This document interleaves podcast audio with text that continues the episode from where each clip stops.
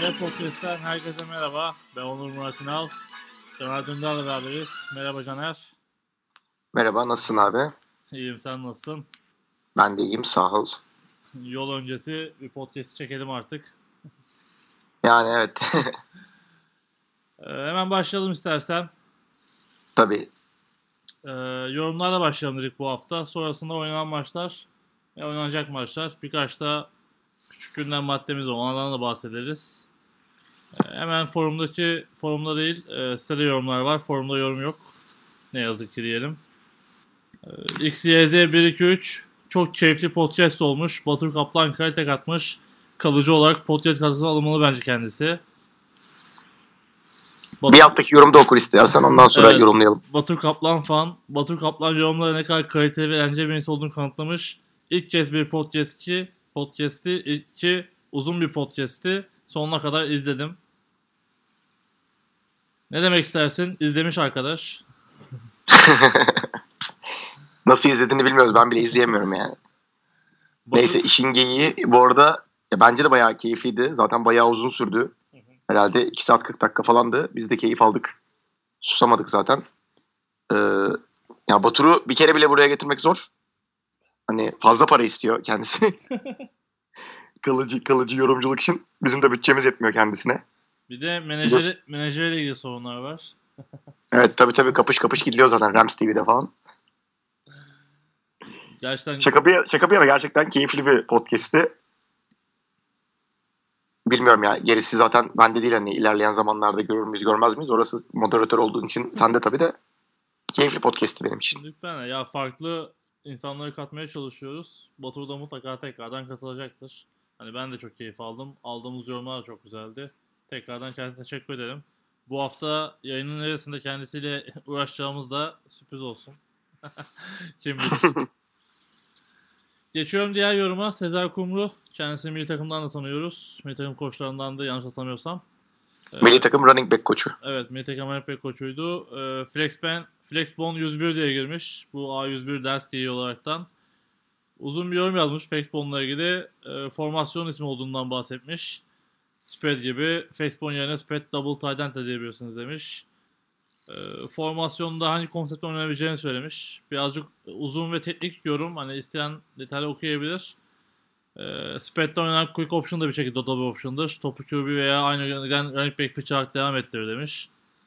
Triple option'da koşu konsepti olduğu için wishbone, pistol, spread gibi farklı formasyonlarla da oynanabilir demiş. Ligimizde oynayan birçok option oynayan birçok takım var. Flexbone option oynayan takım ise gördüğüm kadarıyla 3 tane demiş. Ottu, Özyeğin, e, triple option oynarken Anadolu biraz daha farklı oynamaktadır. Double, triple option, load option, midline gibi demiş. Sonuç olarak Flexbone formasyondan sadece option koşusu yapmak zorunda değilsin. Sahaya daha yayılan spread formasyonuna göre box'ta 9, 4 aktif koşabilen kişinin olması koşu konusunda fark yaratıyor ama koşu pas oranı yüksekse defansta durma şansı o derece yüksektir. Caner Batur'a katılıyorum. De defanslar ile koşu ağırlıklı oynayan takımları durdurmak diğer oyun konseptlerine, göre daha kolaydır. İnşallah Flexbone tartışmasında biraz daha detay verilmişimdir. Ya da daha da derinleştirimi göreceğiz. Herkese selamlar, zevkle dinliyoruz demiş. Ne demek istersin?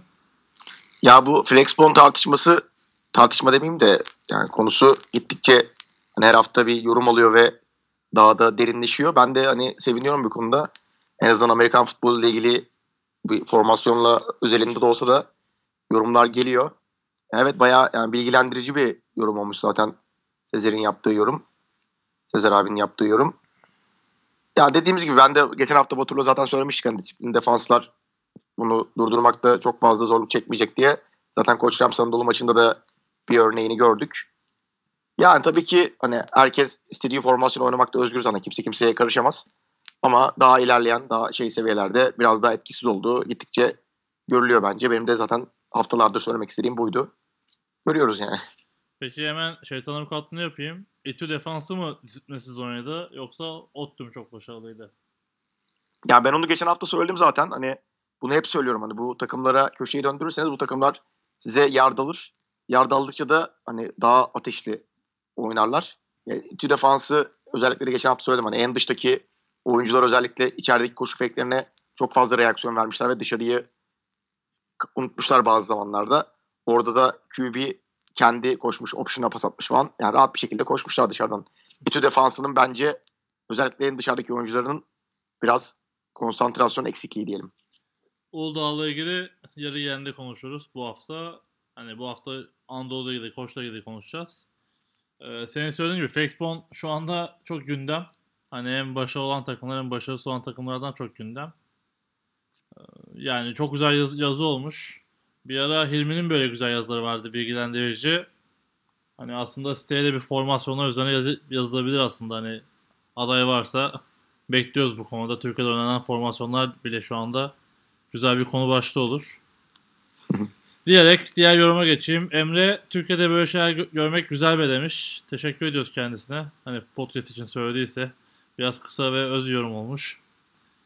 Ee, O zaman biz de böyle bir şeyin parçası olmak güzel diyelim.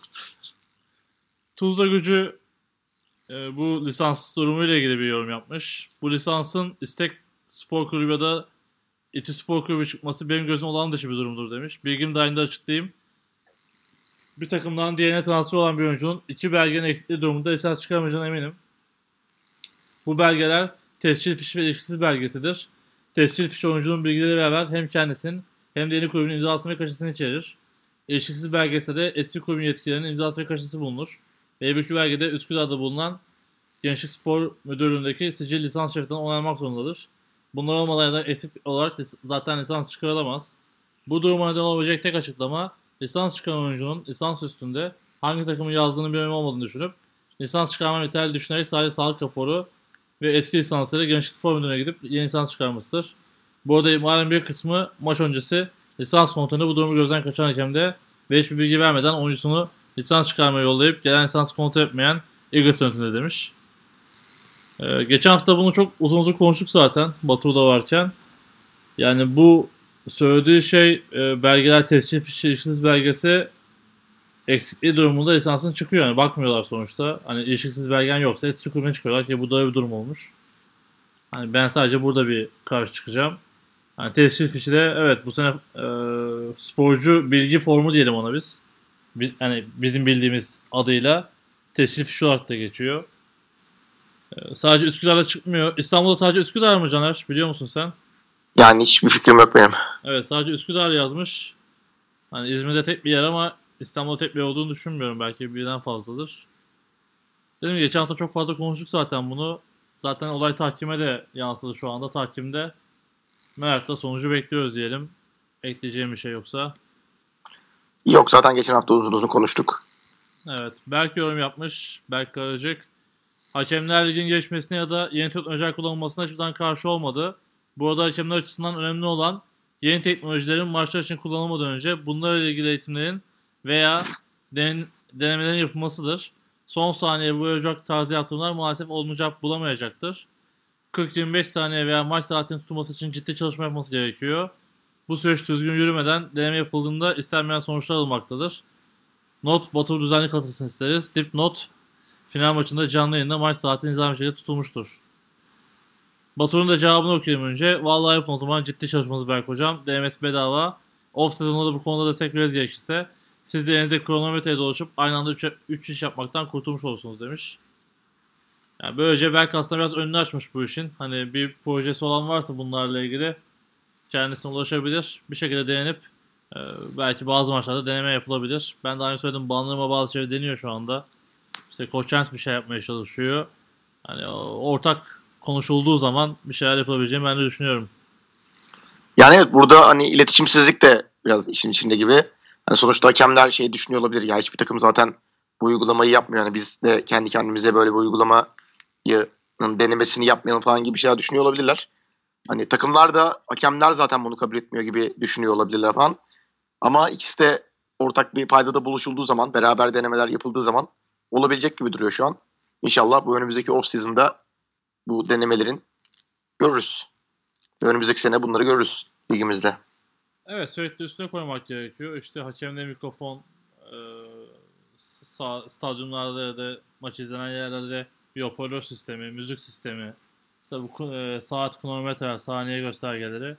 Bunlar aslında çok büyük değil ama birazcık üzerinde emek harcanması gereken durumlar diyelim ve umarım seneye çok daha güzel organizasyonlar görürüz. Ya İstersen tabii biz de en azından hı. saha içinde ne kadar kaldığı ile ilgili sürekli koşturmak zorunda işte saat olan hakem bulmak zorunda falan kalmayız yani.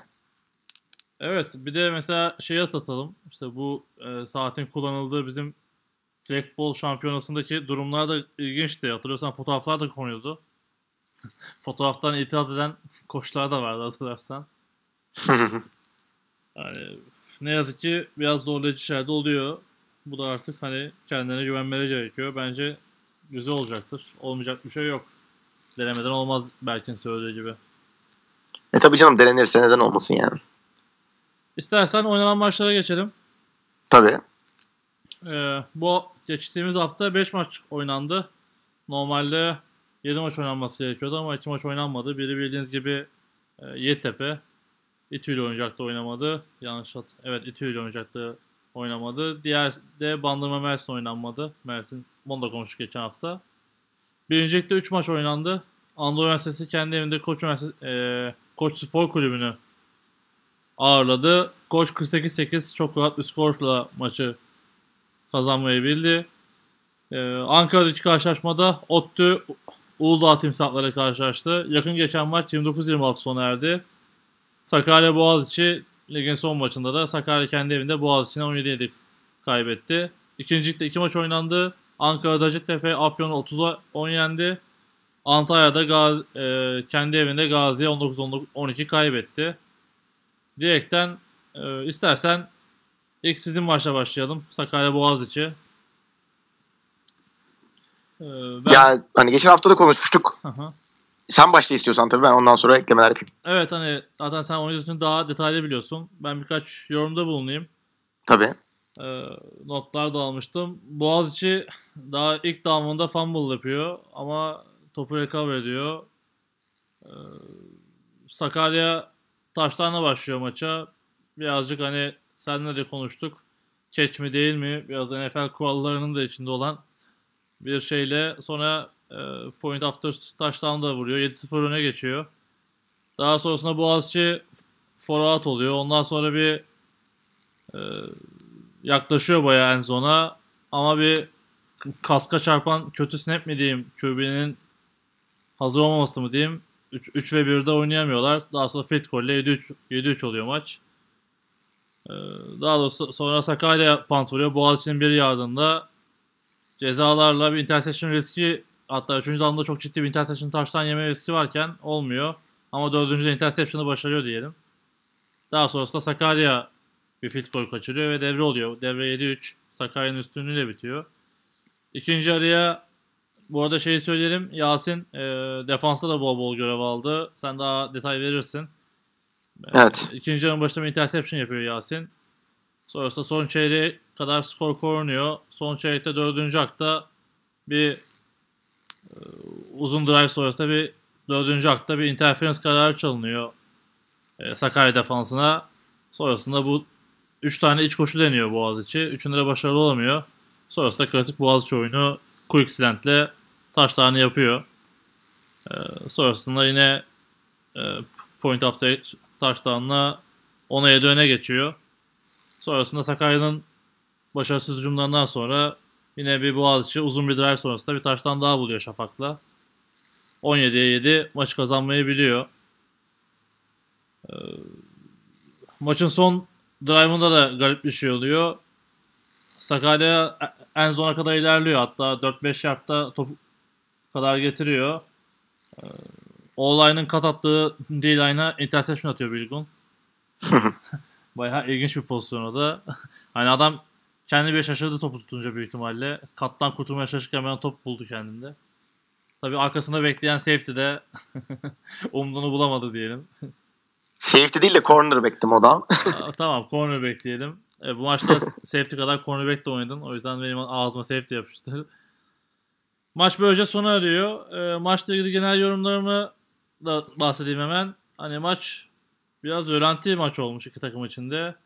Biraz da gergin gördüm iki takımı da. Biraz hani tabii hani sıralamayı çok etkileyecek maç olduğu için büyük ihtimal bunun gerginliği ve e, kontrolüyle maç biraz böyle oldu. Boğaz için defanstaki eksilerini Sakarya bence biraz geç keşfetti. Özellikle orta yani linebacker arkası alanı çok kullandı ikinci yarıda. Ama ilk yarıda çok başarılı bulamadı. Çok fazla iki takım da rezondan döndü. Ee, Pantlar çok başarılı değildi bence. Boğaziçi'nin yabancısı yine başarılı performans sergiledi. Ee, Onu da biraz gergin gördüm ben bu maçta. Genel yapısın böyle. Sen cevap verirsin. Hani biraz oynamayı seviyor karşı rakiple. Özellikle cover yaparken diyelim. Ee, Boğaziçi'nin Aykut bence yine çok başarılıydı. Hani gerçekten e, yani birkaç tane birisinde çok güzel arkalarına geçip seki de var. Ee, Birgun'u biraz durgun gördüm ama eski yani Sakarya 3 maç kazandı ama bu maç kaybetse de bence çok kötü bir gö- e, görüntü sergilemedi. Hani biraz daha derli toplu düzenli oynuyorlar bence.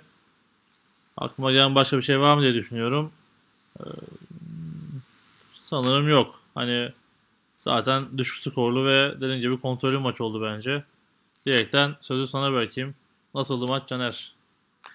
Ya tabii hani biz zor maç olacağını biliyorduk. Hani gergin de bir maç olacağını biliyorduk. Özellikle yani Sakarya sonuçta 3'te 3 yapmıştı. Ama biz bir galibiyet, iki mağlubiyetle gitmiştik oraya ve hani bizim açımızdan biraz daha gergin durum. QB'mizi kaybetmiştik bir önceki maç zaten Koç Rams maçında. Hani sonuçta yani iki QB'miz arasında çok öyle inanılmaz büyük farklar olmasa da sonuçta yedek QB hani takımla aldığı tekrar sayısı belli daha önceki maçlarda. Hani bu şekilde gittik. Ya defansımız, defans olarak konuşayım. Ben defansımızda hani koç maçından zaten eksiklerimizi görmüştük. O yüzden hani biraz daha bir de rakip biraz daha fazla koşan bir takım olduğu için biraz daha koşuya yönelik önlemler almıştık aslında ilk başta maça başlarken. Zaten Sakarya çok da fazla koşamadı maçın başında. Genellikle böyle kısa paslarla süren bir drive'dı.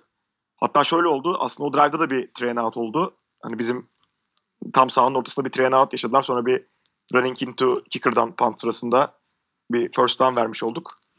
Yani öyle ilerleyip bir taştan buldu ama ben yani taştan bulduğumuzda şuna emindim. Hani koşu yemediğimizi görünce hani bu maçta maksimum bir sayı daha vereceğimize emindim zaten. Yani sonuçta pası pas konusunda biraz daha iyi bir defansımız var şu an ve onu çözebileceğimizi biliyordum. Nitekim böyle de oldu. Ondan sonra zaten Sakarya sadece bir field goal denemesi şansı buldu. Onu da kaçırdı zaten. Onun dışında sürekli Sakarya'yı sağdan sayısız çıkarmaya zorladık. Ya burada birkaç performansa değinmek lazım aslında. Özellikle Aykut'un performansına değinmek lazım. Ee, biliyorsun Bursa maçında zaten Aykut sadece ilk çeyreği oynadı. Bir istatistik de tutuluyor bu sene ligimizde. Aykut'un 4 maçta yaptığı 32 tackle var bu sene. Ve Bursa maçını sadece bir çeyreğinde oynadı. Orada da 3 tackle yapmış. Yani orada da geri kalan şeylerde de hani bir 6-7 tackle daha yapsa 4 maçta 40 tackle maç başı 10 tackle gibi bir ortalama ortalamaya geliyor ki yani Türkiye'de ben böyle bir linebacker performansı daha olduğunu düşünmüyorum zaten. Zaten Aykut daha sonra en çok tackle yapan oyuncu da sanırım 4 tackle yapmış maçta bizim kadrodan. Yani çok etkileyici performansı var. Bizim takım için de çok önemli bir oyuncu kendisi. Sakarya maçında da ne kadar önemli olduğunu gösterdi. Ee, onun dışında Buğra'nın iyi performansı var. Dediğin gibi o interception'da Buğra yaptı zaten. Sanırım iki tane de seki var. Hani bizim zaten paketımızın milli takımda oynayan iki oyuncusu biraz daha ağırlık koymaya başladılar. Onlar ağırlık koyduğu sürece biz de biraz daha rahatlayacağız zaten defans olarak. Ee, onun dışında bizim yabancı oyuncumuz ya şöyle o biraz şey hani bu oyunu duygularıyla da oynuyor. Hani gerçekten böyle up bir durumda kazanmak için çok istekli bir oyuncu. O hani büyük ihtimalle söylediğim pozisyonda şey pozisyonu e, saçından çekilip bir tackle yediği pozisyon var. Yani evet hani oyuncuların saçından yani saçı uzunsa formaya ve numaranın oraya geliyorsa saçı çekebiliyorsun ama hani ensesinden böyle altına yapışıp çekersen o da otomatik olarak sinirleniyor. Orada da hani ona çok fazla sinirlendi. Ama kalkıp sinirleniyor. Ondan sonra kendini durdurmayı Yani rakiple ne bir kavgası ne bir münakaşası çok da bir şey olmuyor. Böyle bir durum var. Ee, biz bu maçta şunu da gördük. Ee, yani evet QB'miz şeydi. Hani ilk defa oynadı bu maçta falan gibi bir şey ama bizim receiver'larımızın özellikle yani Türk D-back'lere karşı ki karşı taraftaki D-back 24 numara Mikael milli takımın starter cornerback'i ama bizim receiver'larımızın Türk D-back'lere zaten koç maçında da görmüştük bunu. Burada da gördük. inanılmaz bir üstünlük sağlayan. Top ne kadar havada kalırsa kalsın o reboundların falan hepsini bizim receiver'larımız Yasin olsun, Şafak olsun Ki şu an Kubilay sakat belki de hani bu receiver'ların arasında en etkilisi bu sene Kubilay olacak diye bekliyorduk. O yokken bile çok etkili oyunlar sergileyebiliyorlar receiver'larımız. Durumda böyle olunca hani sadece Türklerden oluşmuş bir defans, Türk diyebeklerden oluşmuş bir defans. Hani kübümüz ne kadar alışmamış da olsa duruma çok zorluk yaşıyor. Ki bu maçta zaten Mikael'in üstünden olduğu neredeyse bütün keçler. Hani en iyi Türk cornerbacklerden birinin üstünde oldu bütün keçler. Bu da hani ya biz zaten bunun böyle olduğunu tahmin ediyorduk antrenmanlarımızda. Hani biz antrenmanlarda çok zorlanıyoruz zaten bizim receiver'larımızı falan savunurken. Yani bunu rakipler karşısında da görmüş olduk. Bu iş böyle devam ettiği sürece hani takım bir şekilde sayı üretecektir bence. Bunun böyle devam ettirmemiz gerekiyor. Ee, onun dışında şeyden bahsettin sen. Ee, Sakarya'nın ikinci yarı şey oynadığından bahsettin. Hani safety ile linebacker'ların arasında oynadığından bahsettin. Ben şöyle bir şey söyleyeyim. Ya ben safety oynarken ilk yarı oynadım safety'de. İkinci yarı biraz daha durumların değişmesinden dolayı cornerback oynamak zorunda kaldım. Hani rakip QB kısa olduğu zaman yani safety olarak o ortalık karıştığında rakip QB'yi görmek inanılmaz zorlaşıyor. Hani ben de gerçekten göremiyordum. Sağa mı bakıyor, sola mı bakıyor, nereye bakıyor. Bayağı zorlanıyordum. Onun da hani şeyden eminim. Sahanın ortasını göremediğinden eminim. Zaten sahanın ortasını neredeyse hiç pas atamadı maç boyunca. Genelde dışarılara atmaya çalıştı. Rotalarda genelde hani işte postu, corner falan o tarz rotaları onlara pas atmaya çalıştı. Yani boy kısa olunca QB'de bu işler çok zor. Sahanın ortasına pas atmak. Yani o yüzden de orayı çok fazla işleyemediler. Bizde, bizde de onun rahatlığı vardı.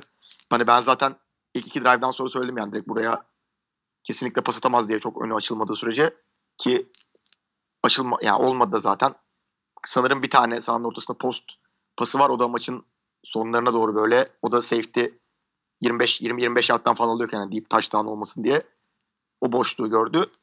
Onun dışında hani bu da bizim defensif şeyimizden biriydi hani taktiklerimizden biriydi göremediği yeri biraz daha boş bırakmak. Yani keyifli güzel maçtı. Aldık. Yani kazandığımız için de hani sevinçliyiz. Önemli bir maçtı bizim için. Güzel de bir galibiyet oldu. Hani Sakarya'yı da oyunundan dolayı tebrik ediyorum. Ev sahipliklerinden dolayı da tebrik ediyorum. Bu arada çok da güzel bir sahaları olmuş. Hani onun için de emeği geçenlere de teşekkür ediyorum. Tam Benim onu, söyleyeceklerim bu kadar. tam onu soracaktım. Saha nasıldı? Organizasyon nasıldı? Devre arası yarışmalar oldu mu? Ya devre arası bir şey olmadı. Hı hı. Ee, yani görmedim ben öyle bir şey. Zaten devre arasında içeri de gitmedik aslında sahadaydık. Hani öyle bir şey olsa görürdüm zaten. Ee, saha güzel. Ya ben zeminin hani bir tık daha yumuşak olmasını bekliyordum. Hani zemin öyle inanılmaz yumuşak değil ama hadi Amerikan futbolu için gayet uygun bir zemin. Çok da rahat oynanabiliyor. Sanırım gördüğüm kadarıyla saha direkt hani boyalı çimler direkt boyalı gelmiş. Hani sonradan boyanmış diye düşünmüyorum ben. Hani o şey falan da güzel böyle gayet yazılar falan da güzel. İşte gol postlar falan çok iyi. Zaten tribün kısmı falan eskiden de güzeldi. Gayet güzel bir ortam, güzel bir maçtı. Tribünler de kalabalıktı. Güzel oldu ya, hava da güzeldi. Gayet her şey iyiydi. Pekala. Bu maçı da böyle bırakalım istersen. Ee, tebrik ediyorum seni tekrardan. Sakarya'da ediyorum. böylece ilk mağlubiyetini almış oldu. Ee, Hani şu andaki duruma göre de YTP'nin durumunu saymazsak maç kaybetmeyen takım kalmadı da. Böyle bir durum oldu. Evet. Ama tabii işte YTP'nin sonuçlarından sonra tekrardan namarifler çıkabilir. Direkten bekleyelim biz de. Ee, istersen biraz Anadolu Koç maçından bahsedelim. Tabii. Ee, öncelikle geçen haftanın yıldızı Dehonte yanlış söylemiyorsam. Ee, Yavonte galiba sanki öyle bir şey olmasa da. evet hani farklı bir telaffuzu var. 3 numara diyelim.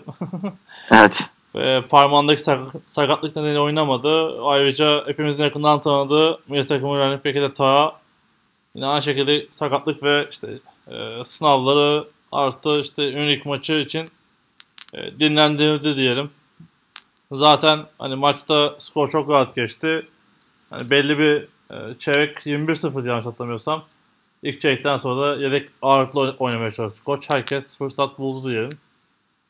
E, bu maçta da daha ilk down, Anadolu'nun ilk down'da fumble oldu. Ama bu sefer koç topu aldı ve Bektaş'larla başladılar maça.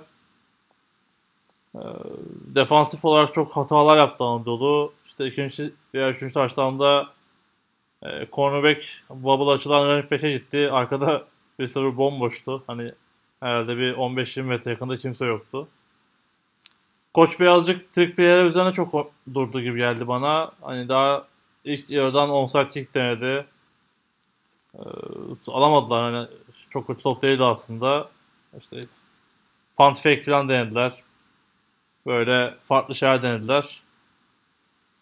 Ee, koç için çok söyleyeceğim bir şey yok. Hani zaten koçun tam olaraktan e, nasıl diyeyim kendi kadrosu değil daha yedek ağırlıklı oynadığı için rahat bir maç çıkardılar açıkçası. Karşı tarafta da çok fazla reaksiyon gösteremedi. Hani daha ikinci yarıda bile artık QB 40 yard falan koşuyordu yani. Ee, Anadolu için bir şey söylemem gerekirse hep bizim karıştırdığımızdan mıdır artık bilmiyorum. E, maçın bir bölümünde Wishbone oynadılar. Yani biz Fexbone, Wishbone karıştırdık bir dönem. Artık karıştırmıyoruz ama e, Anadolu'nun Wishbone oynadığını da gördük. E, Spread'e de döndü. Flexbone oynadı maçın çoğunda. Bir çözüm bulamadı. Hani yanlış görmediysem 2 veya 3 tane first down'ı var bütün maç boyunca. Tabi bize gelen görüntülerde tabi maçın sonu yoktu. Taştan hariç konuşuyorum. E, onu göremedim. Ama Anadolu için tehlike şanları şu anda çok ciddi çalıyor. Ee, birazdan puan durumunu da söylerim. Hani şu anda Uludağ'la beraber işte YTP'nin ne olacağına bağlı olaraktan ciddi bir duruma doğru gidiyorlar. Diyerek sana sözü vereyim. Sen de izledin maçı bildiğim kadarıyla. Evet evet izledim. Yani hani yani çok da söylenecek şey yok aslında maçla ilgili. Dediğin gibi zaten sen gerekli bilgileri verdi. 3 numara oynamadı. İşte running back'leri oynamadı daha. Koç Rams'in. E, zaten geçen hafta bu arada Batur'a da sormuştuk. Hani defansta nasıl oynamayı planlıyorsunuz falan diye. O da disiplinli oynamayı planlıyoruz demişti. Yani gerçekten disiplinli oynamışlar. Yani bu arada zaten koçun D-line'ı iyi bir D-line. Hani o D-line'e karşı bu şeyin flexbone, wishbone sürekli koşu oynayan formasyonların işlemesi çok da kolay değil. Arkadaki paketteki diğer oyuncular işte linebacker'lar, inside, outside linebacker'lar da zaten disiplin oynadığı zaman çok da yapacak bir şey kalmıyor bu flexbone formasyonunun ve farklı şeyler denemek zorunda kalıyor. E onları da zaten çok fazla çalışılmadığı için onlar da çok fazla işleyemiyor. Çok yapacak bir şey yokmuş zaten Anadolu ofansının. Herhalde ilk 2-3 drive'dan sonra net bir şekilde görülüyor zaten bu. Koç ofansta dediğin gibi hani ya koç zaten ofansta ve special team'de yeni şeyler denemiş senin de söylediğin gibi. Onlar için de güzel bir maç olmuş aslında bunları denemeleri açısından. İşte şeyin 3 numara bilmiyorum hani sakatlığından dolayı oynamadı dedin sen. Ama şimdi koçta şöyle bir durum var. Bir tane fazla Amerikalıları var. Bu defanstaki safety 2 numara. Mesela bizim maçta onu değil de 3 numaralı ofans oyuncusunu oynatmayı tercih etmişlerdi. Yani şimdi belki çok fazla 2 numarayı tercih edemeyecekleri için diğer önemli maçlarda bu maçta 2 numara oynasın hani sonuçta çok maçta oynatmamak. Yani böyle bir maç geldiğinde oynatmamak olmaz gibi de düşünmüş olabilirler belki. Yani onun dışında dediğim gibi rahat, zaten rahat maç olacağını düşünüyorduk. Koç için rahat maç olmuş. Rahat kazanmışlar. Tebrik ediyoruz Koç Rams'i. Bir soru sorayım. Anadolu'nun Wishbone formasyonu nasıl buldun? Ya Wishbone formasyonunu nasıl buldum? Ya ben dediğim gibi ben çok fazla bu tarz formasyonları seven bir insan değilim. O yüzden ya bana sevimli gelmiyor diyeyim. Ya bilmeyenler için açıklayalım hemen. Flexbone ya da diğer formasyondan farkını. Yine kapalı bir formasyon. E, QB genelde handoff alıyor. Arkalara üçgen şeklinde 3 tane halfback var. E, yan yana diziliyor, diziliyor bu halfbackler. E, öyle bir formasyon. Hani ben de çok beğenmedim. Çok zaten başarılı da olamadılar. Ya bu arada şey hani ben bu formasyon mesela normal farklı formasyonlar oynadığınız işte spread falan oynadığınız zaman araya bu formasyonların koyulup koşulmasını hani seviyorum yani takdir de ediyorum. Öyle şeyler olması da lazım. Ama sürekli bunun üstüne gidilmesini sevimli bulmuyorum diyeyim. Yanlış anlaşılmaları önüne engelleyeyim. Anadolu'da şöyle bir durum oldu. Şimdiye kadar Sakarya ile oynadılar, Ottu ile oynadılar ve e, Koç'la oynadılar. Sadece birer sayı bulabildiler bu üç maçta da. Bir şekilde çözmeye gerekiyor. Yani QB'ler de döndü. Yani ya formasyonları da işte şu an deniyorlar aslında. Umarım bir önce çözerler. Ama çok da hani nasıl diyeyim istekli olmaları gereken bir maçta çok da istekli görmedik açıkçası. Tabii işte maçın başında fumble'dan daha ilk down'da fumble yapıp dönmenin de tabii etkisi var.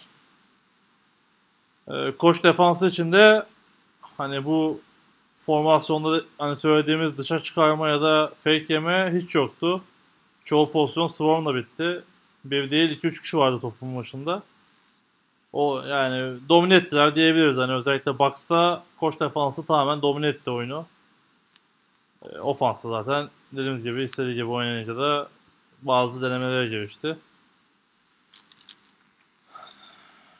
Bu kadar. Hani bu maçtaki skordan da belli. Çok söylenecek bir şey yok yani.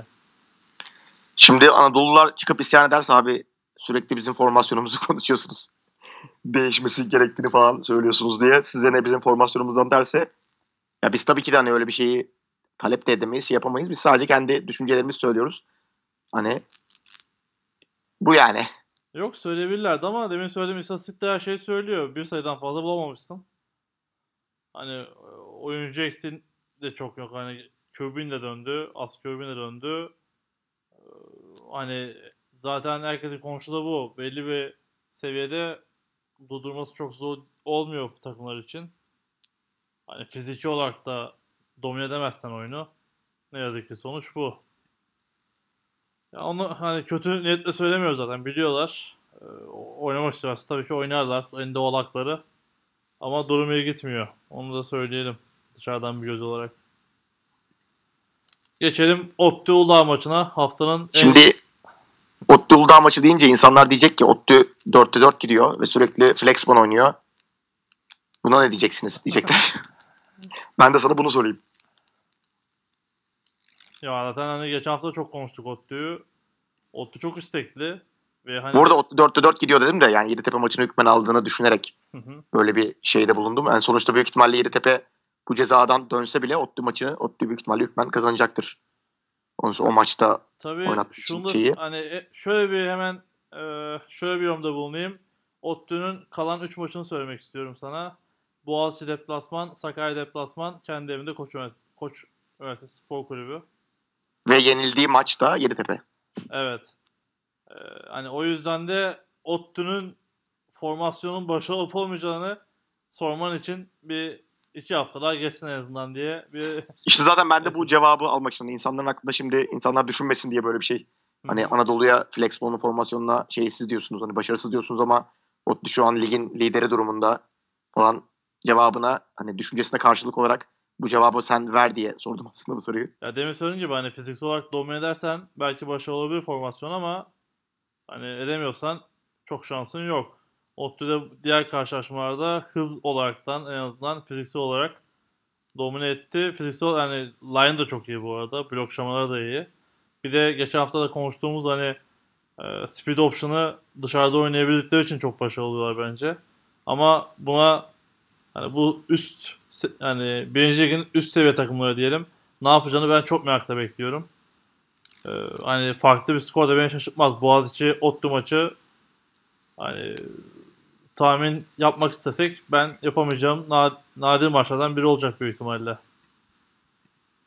Sen farklı düşünüyorsun eminim ama Yani evet. neyse o haftaya ko- maçlarını konuşurken konuşalım. İstersen Ottu Uludağ maçını anlatayım ben hızlıca. Tabii. izlemeyenler için. Ee, Uludağ'la ilgili biraz başlayayım. Yani Uludağ 26 sayı buldu. Onlar için en önemli fark buydu bence. Ee, şimdiye kadar sadece 9 sayı bulmuşlardı 3 maçta. Bu maçta 26 sayı buldular. Yanlış söylemiyorum değil mi? Bir de hata yapmayayım. Evet 26 sayı buldular. Ee, iki fark vardı. Bir, hücum koçları değişti.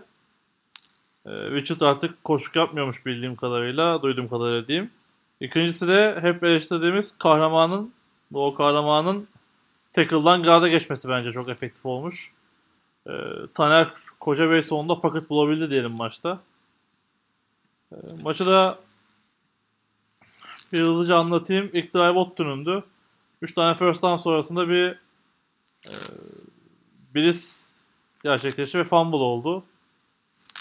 Fumble sonrasında da Uludağ, e, Uludağ hızlı bir pas taşlarını buldu. Sonrasında da e, iç koşuyla 8-0 öne geçti bir anda ilk çeyrekte. Ama yine special team farkı oldu birazcık. Daha bu taşların arkasında kick return'de e, returner 2 numaraydı yanlış hatırlamıyorsam Ottu'nun defansta da oynayan Amerikalısı. Hani untouch hiç dokunulmadan en sona kadar gitti. Ee, bir koşu oynadılar ekstrada. 8-8 oldu maç. Yani bulduğu büyük avantajı 2 dakika bile koruyamadı ne yazık ki Uludağ. Sonrasında bir 3 ve 40 oynandı. Cezalardan dolayı. Ee, Uludağ yine bir special team'den taştan. Ee, bir pantta yine yanlış hatırlamıyorsam bir tane Mystical sonrasında bir taştan oldu. Bu sefer e, ekstra oynamak yerine point after taştan denediler. 15-8 öne geçti Ottu. Maçta hiç iki taştan çıkmadı bu arada fark. Hani iki takımda hatalar sonrasında rahat sayı bulma şansı rahat demeyeyim de hani skorun açılmasını engelli diyeyim. Çok güzel bir drive yaptı Uğur'la bu arada bu 15-8'den sonra. Güzel bir uzun pas sonrasında da Taner kendi koşarak bitirdi drive'ı. Ee, ekstra alamadılar. 15-14. Ottu rahat ilerledi. Yine bir taştan buldu iki bitmeden. Ee, Taner de bir interception attı sonrasında. Yine 2 numaraya. 2 numara bu arada Taner'i çok kovaladı bütün maç. Hani çalışmışlar büyük ihtimalle. Taner'in açığını çok ciddi biliyordu bence. Zaten iki tane interception attı. Bir tanesi en zonda olmak üzere. Benim atadığım kadarıyla. İlk yarı 22-14 Ottu'nun üstünlüğüne bitti. Yine bir interference durumu oldu Ul, e, ikinci yarının başında. Uludağ üçüncü hakkın sonrasında bir pass interference'la e, tekrardan first down buldu. E, Amerikan Olimpiyatları bu arada bence çok başarılı bir maç sergiledi. Bu maç için söylemem gerekirse. Sakatlığını atlatmış göründü. Touchdown'da bu Amerikan Olimpiyatları buldular. Ekstrada yine başarılı olamadılar. Maç 22 mi oldu? Ottu yine bir çok uzatmadan taştanı buldu aslında. Hani biraz maç böyle gitti. Uludağ kovaladı, Ottu kaçtı gibi oldu. İlk taştan haricinde. Maç 29-20 oldu. Sonrasında da bir Uludağ hani maç artık bitti gibi derken de Uludağ bu sefer running back ile bir kick return taştan buldu. Yine ekstra alamadı. 29-26 oldu maç. Bu sefer acabalar oldu. Ama kick return'de Berkay 25 numara running back'e güzel bir koşu yaptı. 40 yardtan başladılar. First down aldılar bir tane de. Sonrasında Tri yani 3'ü denediler olmadı. Punt vurdular. Punt'ta da başarılı oldular. Touchback oldu. Sonrasında da dediğim gibi yine bir 3 ve 15'ten sonra iç koşu denediler. Bu benim mesela dikkatimi çekti. Senin dikkatini çekti bilmiyorum. Uludağ bir hani maçın e, kovalayan tarafken 3-15'teyken kendi sahasında bir iç koşu denedi nedense. Sonrasında punt vurdular. Ottu yine bir şans vermek istedi herhalde. Uludağ bir fumble yaptı. Ee, bu sefer de en zonda bir interception oldu yine 2 numaraya. Ve maç da böylece bitti. Yani maçın açık ara adamı yine Amer Ottu'nun Amerikalısı 2 numara oldu bence. Hem defansta hem ofansta. Uludağ maçı alabilirdi. Yani söyleyince bu Ottu birazcık nazik davrandı Uludağ bence. Hani zaten daha ilk down'dan fumble sonrasında taştan yediler. Ondan sonra yine fumble'lar yaptılar. Hatalarla yürüdü maç biraz. Kick return dediler. Ama Uludağ'ın yapmış olduğu değişimler bence meyvesini veriyor. Özellikle işte o-line'deki değişiklik e, play call'lar olsun. Taner'in biraz istikrar kazanması gerekiyor bence daha iyi olmaları için kesinlikle.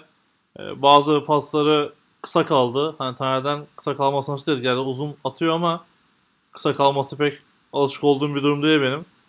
Hani biraz daha e, takımla da uyum sağlaması gerekiyor belli ki. E, Otto içinse de bir bir klasik Otto. Hani flexbone formasyonundan çok çıkmıyorlar zaten. Birlikleri oyunu oynuyorlar. Defanslara iki Amerikalı'yla baş olamaya çalışıyorlar. Benim notlarım bu kadar. Caner sen ne söylemek istersin? Ya ben öncelikle şunu söyleyeyim. Ee, maçın linki geldi bana. Ben hani normalde bu Google Drive'da tümünü indir dediğin zaman bütün maç iniyor. Ben de tıkladım ve hani bir yaklaşık 1.2 GB falan gibi bir şey indi.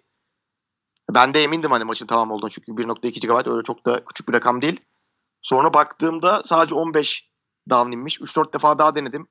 Hani hepsinde aynı 15 down'ı indirdi. Hani geri kalanını da online da izleyemedim. Bu ben de yani yapacak bir şey olmadı. Kalan bu 15 down'ı izleyeyim dedim bari. Hani bu 15 down'dan gördüğüm kadarıyla şöyle bir izlenim oluşmuştu bende. Hani iki takım da çok rahat koşuyor gibi bir izlenim vardı. Hani Ottu yine sahanın dışından çok rahat şekilde koşmuş.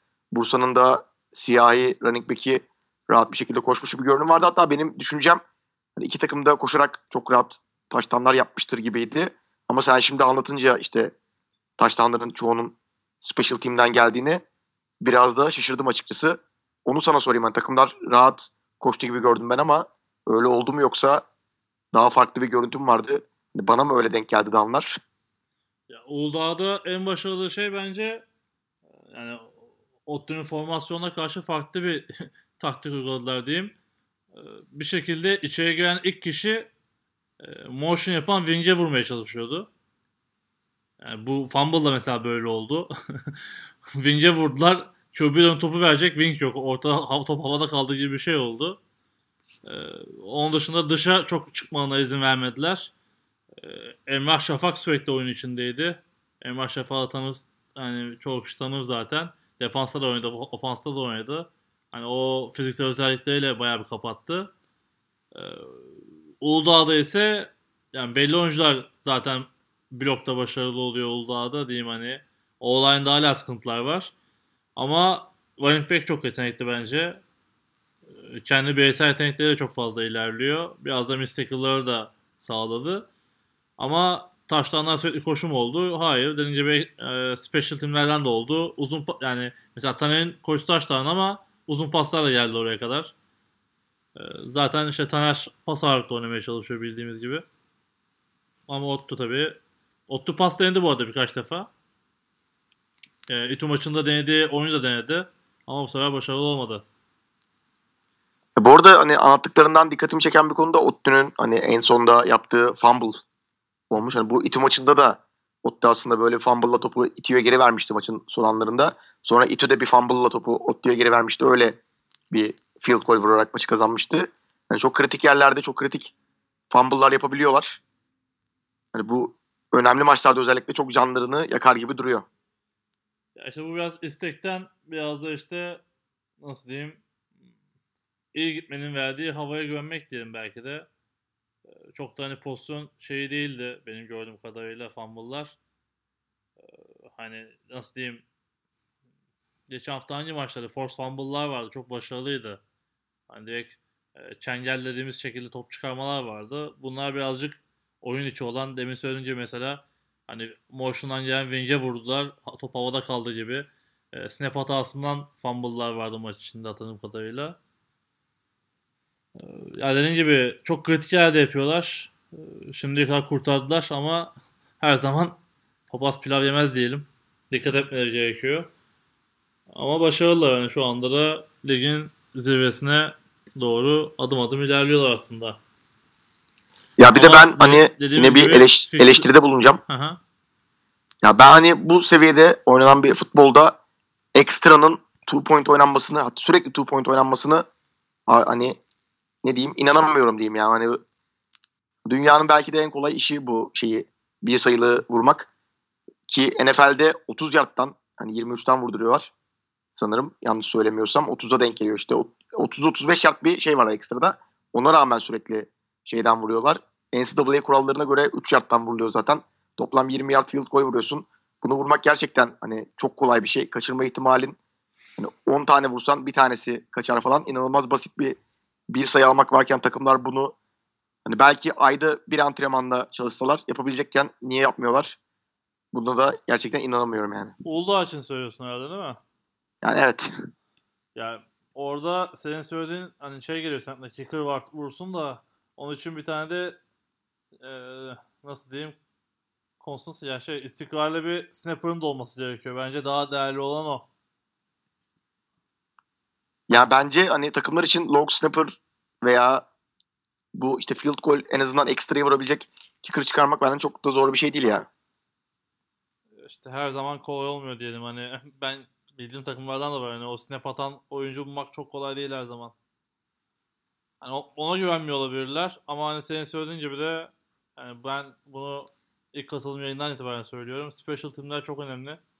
Special team'ler çok ciddi farklar yaratıyor. Bu sene de special team iyi olan takımların fark yarattığını sürekli görüyoruz. Hani böyle yakın biten maçlar için de çok kritik oluyor senin söylediğin gibi. Yani evet belki hani vursalar belki biraz daha işler değişecekti.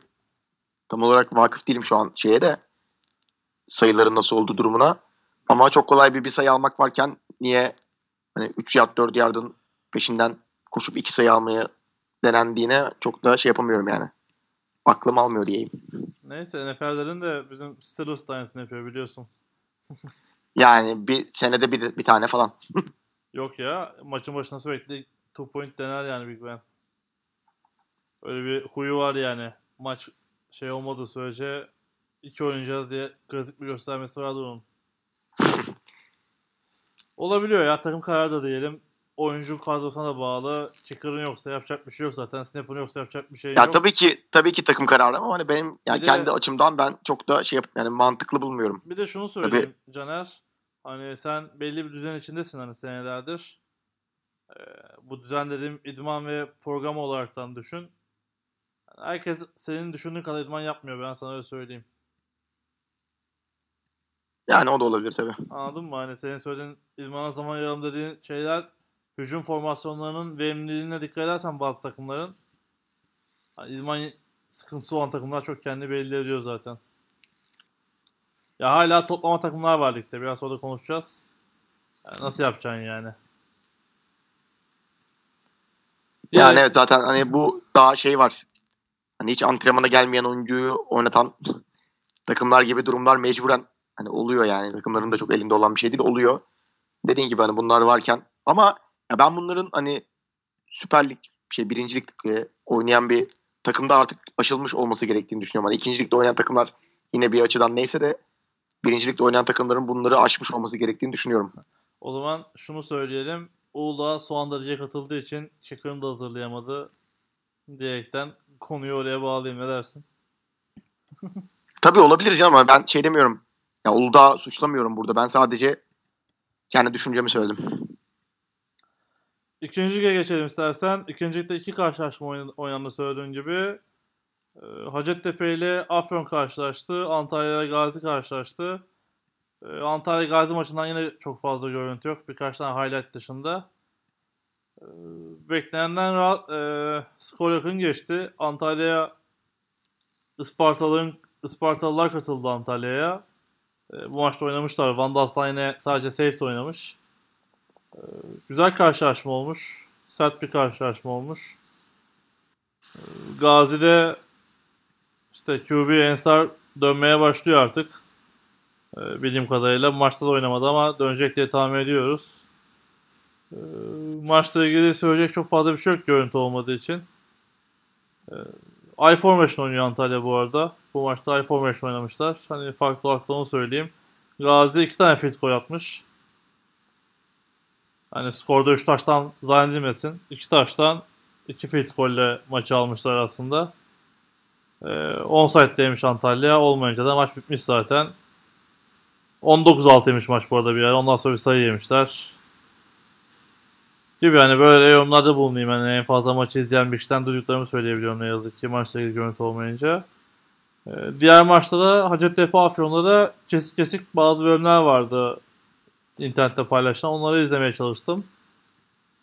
Ee, Afyon 3-5 oynamaya çalışıyor. Sadece bir tane defans line oyuncusu stance'e yatıyor gördüğüm kadarıyla. Ee, hal böyle olunca da Hacettepe biraz koşu yönden ağır bastı. Ee, Afyon'un Q, hani bir nasıl diyeyim saf bir QB'si olmadığı için hücumda sıkıntılar yaşıyorlar. Ee, Hacettepe'de hani daha önce bizim bandı maçında söylediklerimden çok farkı yoktu. İşte dışarıdan ciddi koşular alıyor. Pas oynamaya çalışıyor ama interception'lar oldu. Afyon interception attı. Ee, maçın tamamı olmayınca da çok sağlıklı konuşulmuyor ama hani gördüğüm kadarıyla Hacettepe e, line of scrimmage'ı domine ettiği için maçı biraz rahat kazandı. Hani ilk yarı biraz daha yakındı skor. İkinci yarı sayı şansı da vermeyince Afyon'a maçı kazandı diyelim. Başka aklıma gelen bir şey var mı diye düşünüyorum ama bu maçla ilgili yok hani çok hani diğer birincilik maçları gibi görüntü olmayınca da bu kadar konuşabiliyoruz ne yazık ki. Ben bu 3-5 ile ilgili bir, bir şey birkaç bir şey söyleyeyim mi sen şey yapmışken? Tamamdır. Ya ben hani senelerce biz Boğaziçi'nde hani bu sene döndük 4 line'a. Bundan önce hep 3 line oynuyorduk. İşte arkada da 3 linebacker.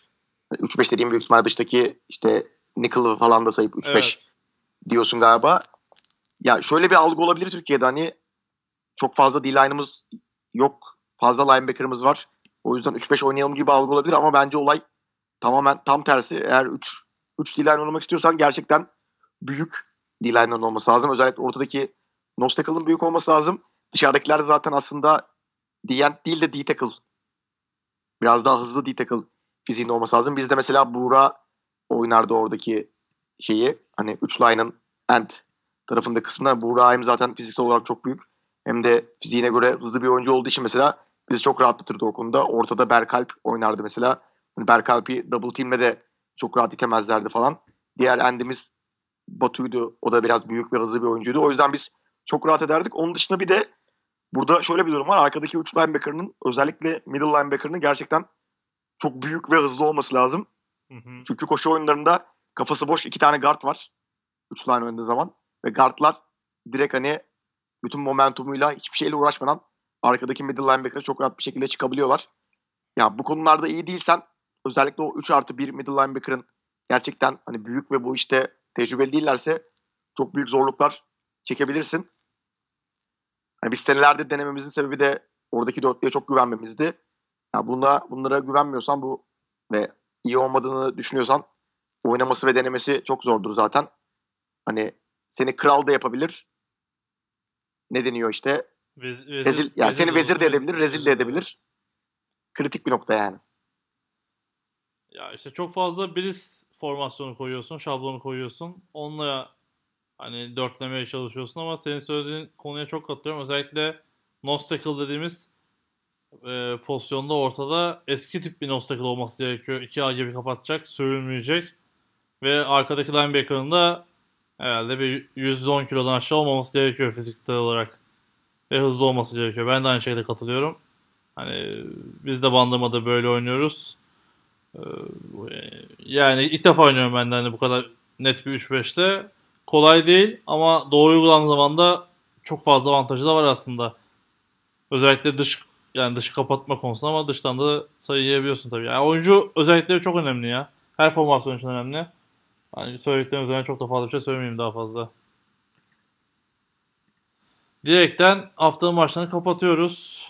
Ee, Bir puan Ben bu arada şunu da söyleyeyim. Hani ben Afyon'un nasıl oynadığını görmedim. D-line'larını falan da görmedim. Olayı Afyon üzerinden değil de genel olarak hani 3-5'te ilgili birkaç bir şey söylemek istediğim için söyledim yani. Afyonlar bana hani biz bu işi beceremiyoruz mu gibi düşünmesin onlara öyle bir şey söylemedim. Yok benim de hani izlediğim videolarda 3 oyuncu da öyle çok fiziksel oyuncular değildi diyeyim. Sana hak vereyim. Bir puan durumundan bahsedeyim. Herhangi bir yerde olmadığı için merak edenler vardır. Ee, YTP'yi saymayacağım. Şu an durumu belli olmadığı için. Y takım üzerinden konuşacağım. YTP maçlarında e, oynanmış sayaraktan konuşuyorum. E, Koç zirvede şu anda 3 galibiyet bir mağlubiyetle 101 avarajı var. Sakarya 3 galibiyet bir mağlubiyetine 68 avaraj. Ottu 3 galibiyet bir mağlubiyet 14 avarajda. Boğaziçi 2 galibiyet 2 mağlubiyet oldu. Eksi 3 avarajda. İTÜ 1 galibiyet 2 mağlubiyet eksi 18. Anadolu 0 daha galibiyeti yok 3 mağlubiyet eksi 71. Uludağ'ın da 4 mağlubiyeti var. Eksi 100 avarajda şu anda. E, puan durumu da böyle. İkinci de bahsedeyim. E, İkinci ligde de sonuçları belli olmayan karşılaşmalar var. E, Onların tahmin olaraktan söyleyerekten bir puan durumu var. İşte Ege Hacettepe maçında Hacettepe'nin 25-0 galip geldiğini varsayıyoruz. Bandırma Mersin maçında Bandırma'nın 25-0. Sabancı Antalya Sabancı maçında da Antalya'nın 25-0 galip geldiğini varsayarsak Gazi 4 galibiyet ve mağlubiyet olmadan 92 averajla lider.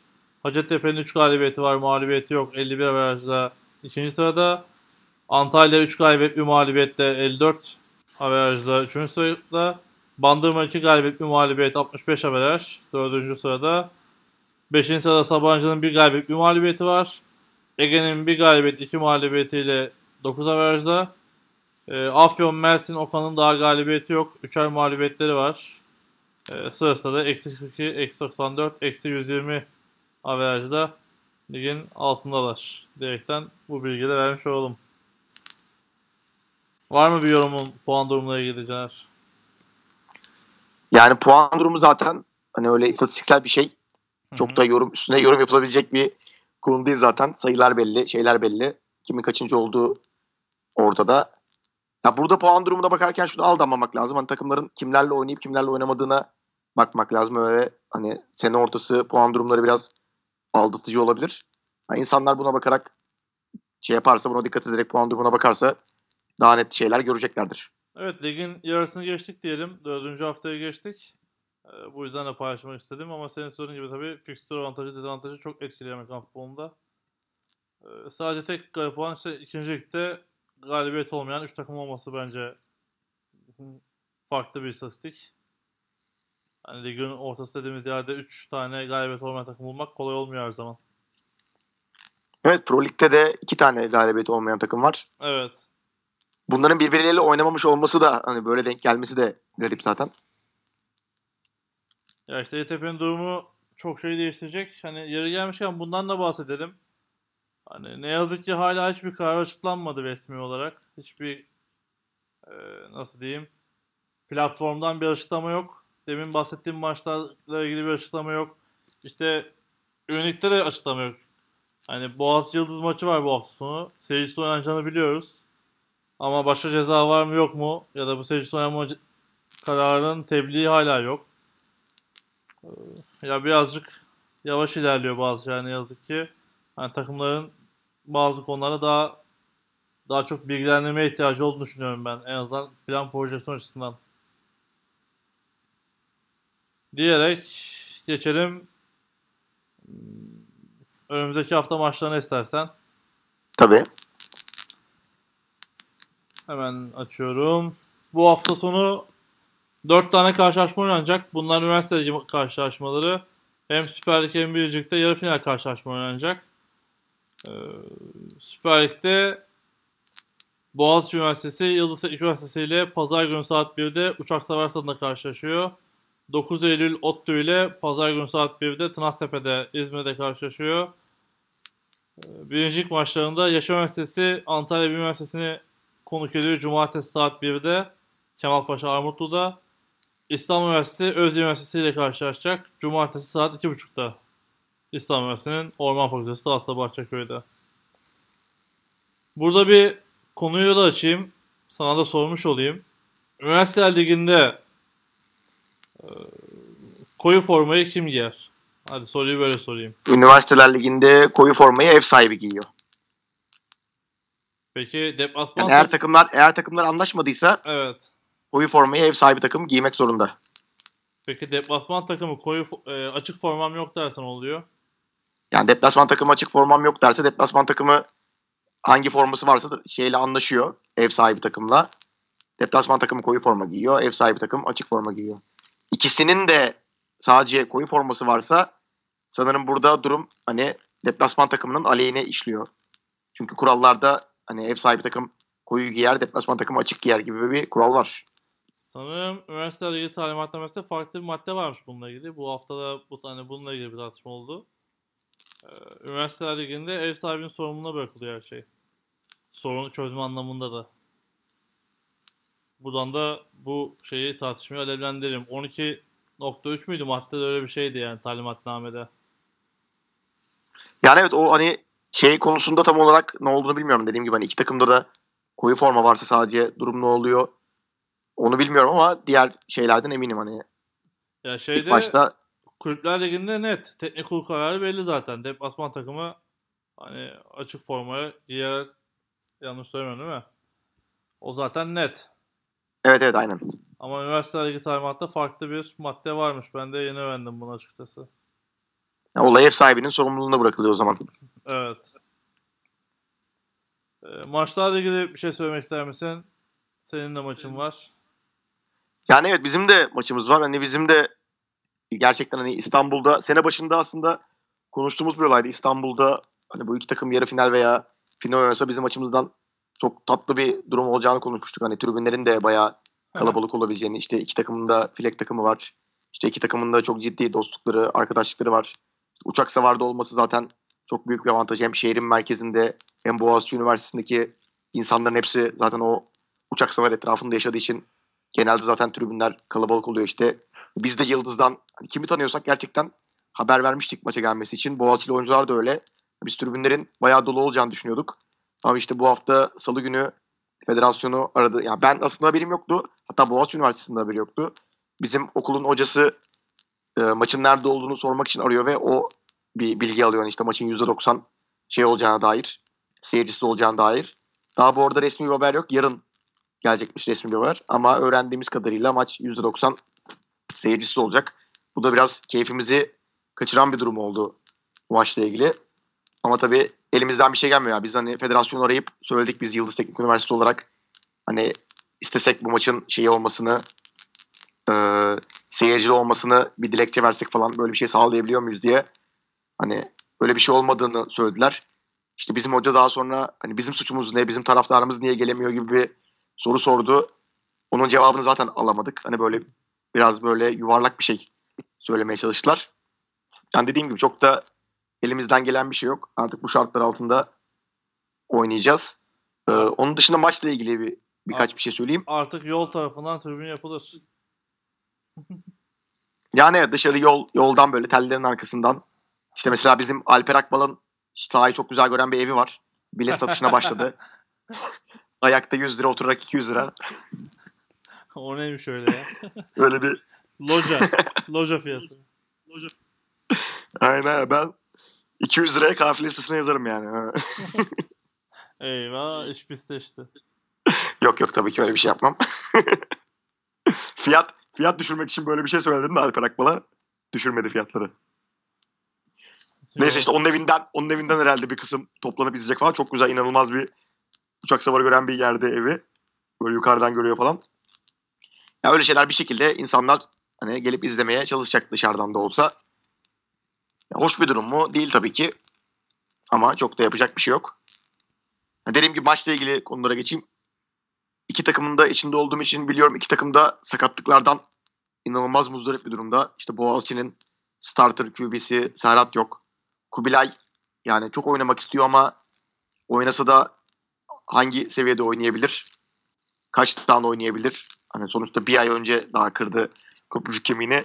Böyle bir durumu var.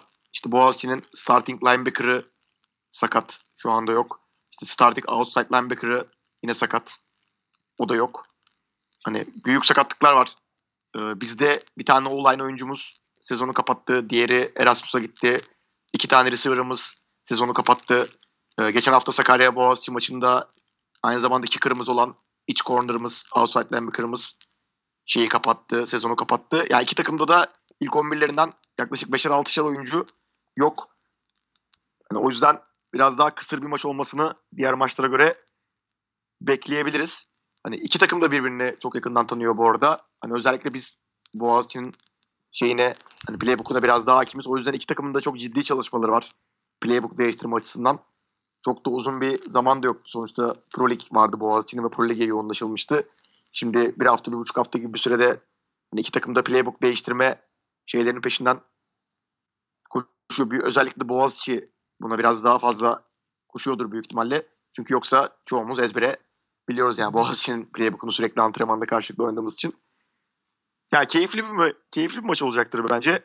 Hani biraz daha kısır geçmesini bekliyorum. Özellikle hani bizim defansımız zaten bu sene performansını gösterdi. Hani eksiklerimiz de olsa Boğaziçi ofansını durdurabileceğimizi düşünüyorum. Tabii burada Kubilay'ın oynayıp oynamayacak olması ve ne derece performans verecek olması da çok büyük bir etken. Sonuçta şu an Kubilay Türkiye Ligi'nin en iyi 2-3 receiver'ından birisi. Ünilikte inanılmaz fark yaratıyor. Özellikle diğer tarafta da Yasin varken çok daha büyük farklar yaratabiliyor ikisi beraber.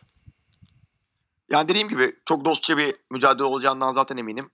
Yani iki takımın da neredeyse bütün oyuncuları birbiriyle arkadaş. Normal dışarıda da beraber takılıyor zaten bu oyuncular. Keşke seyirci olsaydı da İstanbul'daki insanlar gelip izleyebilseydi.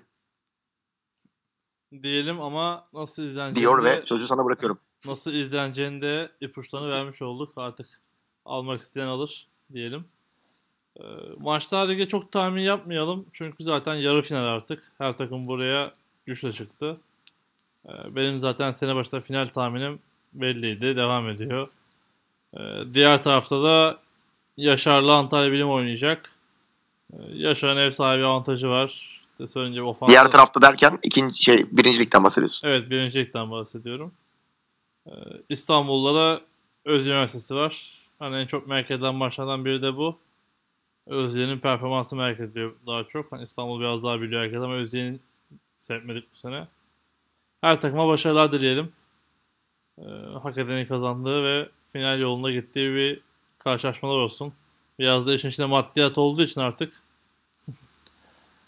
Ya bu arada maddiyat konusu e, bayağı düşmüş durumda. Hani geçen sene Evet bayağı düştü ama yine maddiyat maddiyattır diyelim. yani sanırım 10 bin lira gibi bir ödüle düşmüş birincilik. 10 bin ya da 15 bin liraya düşmüş birincilik ödülü. Hani bunun 2 veya 3 katı gibi bir şeydi geçen senelerde ödüller. Caner Kulüpler Ligi'nde İkimiz- gazoz vermiyorlar biliyorsun. Yani evet. o bakımdan biri büyüktür sıfır diyelim. tabii tabii. Başarılar dileyelim. Ee, şey de söyleyelim sen söyle istersen. Ünlük Evet e, şeyin üniversite yeri ligi ve finallerinden tarihi- bahsediyorsun sanırım. Evet o merakla beklenen şey belli olmuş. Evet üniversite ligi finalleri normalde 5-6 Mayıs olarak hani tarihi belirlenmişti ama 28-29 Nisan'a çekilmiş ünlük finalleri ve hani Mersin dedikodusu çıkmıştı bir ara. Mersin'de değil de Kocaeli'nde oynanacak. Ee, ya ben bir şey gördüm hani yazı gördüm o yüzden garanti olduğunu söyleyebilirim bunun. 28 29 Nisan hafta sonu Kocaeli'nde oynanacak üniversite ligi finalleri. Böylece de muhtemelen o hafta sonu oynanması beklenen Kulüpler Ligi maçları da bir sonraki haftaya ertelenecek. Yani bunun kesinliği yok ama beklenti bu şekilde mantık olarak. Ee, program yapmış olan benim gibi insanlar varsa da program değiştirme konusunda kolaylıklar diliyorum kendilerine. Ya en azından hani Nisan'ın başında söylendi. Hani 20-25 gün önceden söylendi. Bu bir önceki sene çok daha geç söylenmişti. Bir önceki sene değil de sanırım 2 sene önce çok Mu- daha geç söylenmişti mesela. Muğla, değil mi? Efendim? Muğla'da olduğu sene mi? Evet evet Muğla'da olduğu sene mesela Evet, biz pazar günü maça çıkmıştık. Perşembe yani pazar günü İstanbul'da maça çıktık. Perşembe günü gittik. Muğla'ya falan öyle garip durumlar olmuştu. Hiç de haberimiz yoktu olacağından falan. O tarz şeyler olmuştu. Bu sene en azından 20-25 gün önceden söylendi. Evet ama işte hani bizim hani seninle konuştuğumuz şey vardı sene başı. Bu yani Şubat başında fixture çekildiğinde hani e, işte kulüpler ligi, üniversite ligi ve Frek'le gelen bir kişinin boş hafta sonu yok neredeyse. Evet evet. Bütün hayatımızın programını da buna göre yaptığımız için bir değişiklik şu an beni ciddi etkilemiş durumda. Bakalım bir şekilde çözeceğiz. Yapacak bir şey yok. Sadece seni değil zaten hani bir sürü kişiyi etkilemiştir. İşte insanlar Evet. Kulüpler Ligi'nin şeyine bakıp belki 5-6 Mayıs'ın boş olduğunu düşünüp yurt dışı bileti bile almış olabilir yani bir sürü oyuncu. Hani eksik oyuncusu olan takımlar görebiliriz yani 5-6 Mayıs maçlarında. Muhtemelen öyle olacak hani. Ben de öyle tahmin ediyorum. Evet soralım. Fleck'te neler oluyor Caner? Bir maç, iki maç vardı. Onlar da oynandı. YTP kazandı. Evet Yeditepe şeyi yendi işte. Hani Özyeğin'i yendi. Sabancı da Özyeğin'i yendi. Bir de en son İTÜ Sabancı maçı kalmıştı. Orada da İTÜ Sabancı'yı yendi flag futbolda. Zaten şeyler belliydi. Onun da tam tarihi belli oldu. Yani söylemiştim zaten 15 Nisan'da maçlar oynanacak. İstanbul Flag Futbol Ligi playoff maçları. Anadolu Hisarı Marmara Besyo'da olacak bir şey olmazsa. Başka vermediğim bir bilgi var mı? Yok hayır. Geçen Saat, haftalarda. saatleri belli mi? Yani sanırım sabah 11 gibi e, wild card maçlarıyla başlayacak. Yani 3. ile 6. 4. ile 5.'nin oynayacağı maçlar şeklinde başlayacak. Yarı final maçları sanırım 1 veya 2 idi tam şu an net olarak hatırlamıyorum. Ama 1 veya 2 de olacak 15 Nisan yok 16 pazar günü. Bir saniye benim şey takvim kaymış. On- 15 Nisan pazar günü e, direkten bilgisini verelim. Anadolu Evet. Anadolu Flex serisinde de ikinci etap oynanacak ama daha orada bir program yok. Olursa onu da paylaşırız. Bir gelişme daha var. Ondan da bahsedeyim ben istersen. Bandırma'da Tabii. geçen sene bir e, klinik tarzda bir kamp gerçekleştirilmişti. E, bu sene ikincisi gerçekleştirilecek. Şimdiden programı yapıldı. Hani bu da hani içinde olduğum için değil cidden bence takdir isteyen bir konu. Bu kadar erkenden bir kliniğin netleşmesi yabancıların Amerikalıların da belli olması cidden bence takdire şayan. Ee, tarih 29 Haziran, 30 Haziran 1 Temmuz'da olacak. Bandırma'da olacak. Ee, special guest diyebiliriz. Özel konuk Super Bowl yüzüğü olan Mike Morton geliyor. Ee, kariyeri de Oakland'da oynadı daha önce. Ee, St. Louis Rams'te bir Super Bowl şampiyonluğu kazandı. Green Bay Packers ve Indiana'da görev aldı. Linebacker pozisyonunda. Onun dışında en kariyerli koç David Humphries, Scott Califer, David Bollinger, Nick Everett, Daniel Thompson, Tristan Nelson, Jareth Wilson gelecek. Ayrıca da hepimizin tanıdığı Oktay Çavuş ve Bora Tamer Yılmaz da Clinic'te olacak. Ee, geçen seneki, geçen sefer katılamadım ama görüntülerini izledim. Çok güzel bir klinikti. Ee, havanın sıcaklığı dışında. Bu sene de başvurular başladı. Hani katılmak isteyen varsa şimdiden bence başvurunu yapsınlar çünkü biraz limited edition olacak. Ee, bence çok da fazla katılım olacak. Ee, düşünen herkes bir şekilde itibata geçsin. Zaten Facebook'ta veya Instagram'da bununla ilgili bilgiler var. Sizden katılım olmuş muydu geçen sene Caner? Ee, sanırım yani 2-3 oyuncunun ben katıldığını duydum hani işte bizim running back'imiz Oğuzcan Berkel katılmıştı. İşte yeni oyuncularımızdan, yeni çerelerden birkaç katılım olmuştu. Onun dışında yani yaşlı oyuncular zaten çalışıyor olduğu için çok fazla zaman bulamıyorlar bunlara katılmaya ama genç oyuncularımızdan katılanlar oluyor. Anladım. Bu sene gelirsen benim davetlim olaraktan görüşürüz diyeyim. ben de- Yani ayarlayabilirsem en Aha. azından izle, izlemeye bile olsa gelmek isterim yani. Aynen ben de zaten hani, hani organizasyon kısmında yardımcı olmak için gideceğim. Ee, izleyici olarak katılmak istiyorum ben de. Umarım, bir sıkıntı olmaz ve gerçekleşir biz de bu güzel kliniğin keyfini çıkarırız diyelim. Ve yavaş yavaş da podcast'in sonuna gelelim. Ee, at- Bu arada aklıma geldi. Kaan Özaydın'ı kızdıracağım da sen şimdi St. Louis Rams deyince aklıma geldi bu. Rams'in tra- Rams'in transferlerinden bahsedelim mi? ne gibi? Şeyin şeyin Los, e, Los Angeles Rams'in transferlerinden. Bahsedelim. Yani Ya, muhte- muhteşem... He, Dream Team'i Dream Kızı- Team'i kızdıralım- kuruyorlar gibi. Kızdıralım derken ben de tamam şimdi anladım. NFL konuşacağımız için. Evet evet aynen Dream Dream Team'i kuruyorlar gibi hani bu sene Aaron Donald'ın yerine Endama Su'u Su, aldılar. evet. Cornerback'lere Akip Talip ve Marcus Peters'ı aldılar. Şimdi receiver'a da New England'dan Brandon Cooks'u aldılar. Hani şu an zaten bütün herkes ben şeyleri okuyorum böyle forumları falan okuyorum böyle Seahawks şimdi aynı şeyde oldukları için Seahawks taraftarları böyle çıldırmış durumda hani böyle şey falan diye yazmışlar. İşte karabasan oldu artık Rams'in transferleri hep sürekli rüyamıza giriyor. Aaron Donald'ı tek başına durduramıyorduk. Şimdi bu Suh'la beraber nasıl durduracağız? İki tane inanılmaz cornerback var falan böyle. Yani bayağı şey komik yorumlar falan da okuyorum böyle. Şimdi sen, sen Rams'den Rams deyince aklıma geldi bir araya sıkıştırayım dedim. Ya bu sene NFL'deki off-season belki de hiç olmadığı kadar hareketli ve daha da bitmedi. Hani daha çok e, nasıl diyeyim bu yemin altından çok su akar. İşte biliyorsun Odell Beckham Jr. dedikoduları var. İşte iki tane ilk tur hakkı aldı Patriots.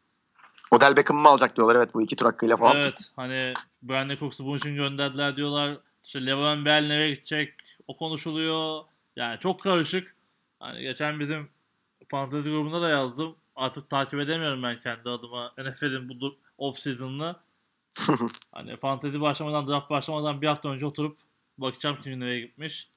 Hani Instagram'dan takip ediyorum ama ben yoruldum açıkçası. Seni bilmiyorum ama hani herkes bir yere gidiyor. Bir, yani özdeşleşmiş isimler bile başka takımlarda görüyorum şu anda. Ee, Rams için de özel konuşmak gerekirse yani Miami Heat vardı ya NBA'de takım kurmuştu hani Shaquille O'Neal, evet. e, Paul Pierce bilmem ne işte Wade öyle bir kadro kurdular aslında kağıt üzerinde ama Amerikan futbolu kağıt üzerine oynanmıyor diyelim. Evet aynen öyle. Bakalım ne olacak. Sonuçta Ama kadro olarak bakınca böyle karşı rakipler bakınca bir korkuyorlardır yani. Özellikle D tackle'da Aaron Donald ve Cooks'u görünce ama işte Jared Goff ve Gurley de bu sene değil geçen geçen seneki gibi iki sene önceki gibi performans sergilerse istediğin kadar defansın olsun işte. Yanlış Yani mıyım? ama işte Jared Goff'un rookie sezonuydu. Geçen Evet. sene alıştı. Çok iyi performans sergiledi Todd Gurley'le beraber falan. O yüzden bence o performansları devam ettirmesi biraz daha olası. Göreceğiz. Kaan Los Angeles'tan ayrıldıktan sonra Los Angeles iyileşir. Kaan bu sene başka yerlere gitmeyi planlıyor. Bakalım o takımdan ayrı ne olacak. Diyelim ve başka bir şey yoksa yavaş yavaş kapatalım. Diyelim ve Kaan Özaydın'ı çok da kızdırmadan kapatalım. Ben de herhalde bir e, 6 saat sonra havaalanına gidip yurt dışına gidiyorum. Haftaya büyük ihtimalle olmayacağım. E, belki bir ihtimal katılmaya çalışacağım. 2 hafta olmayacağım büyük ihtimalle. Şimdiden size iyi yayınlar diliyorum. Moderatörlüğü tekrardan Ant Kaan'a devrediyorum diyeyim. Ben yurt dışına falan gitmiyorum. Buralardayım. Sen bir yere gidemezsin. Maçların var. Bırakmıyorum. hadi bakalım. Hadi bakalım. Tamam. o zaman herkes de ne zaman olacağını bilmediğim zaman görüşmek üzere. Görüş- Görüşmek üzere. Sana da iyi yolculuklar abi. Sağ olasın.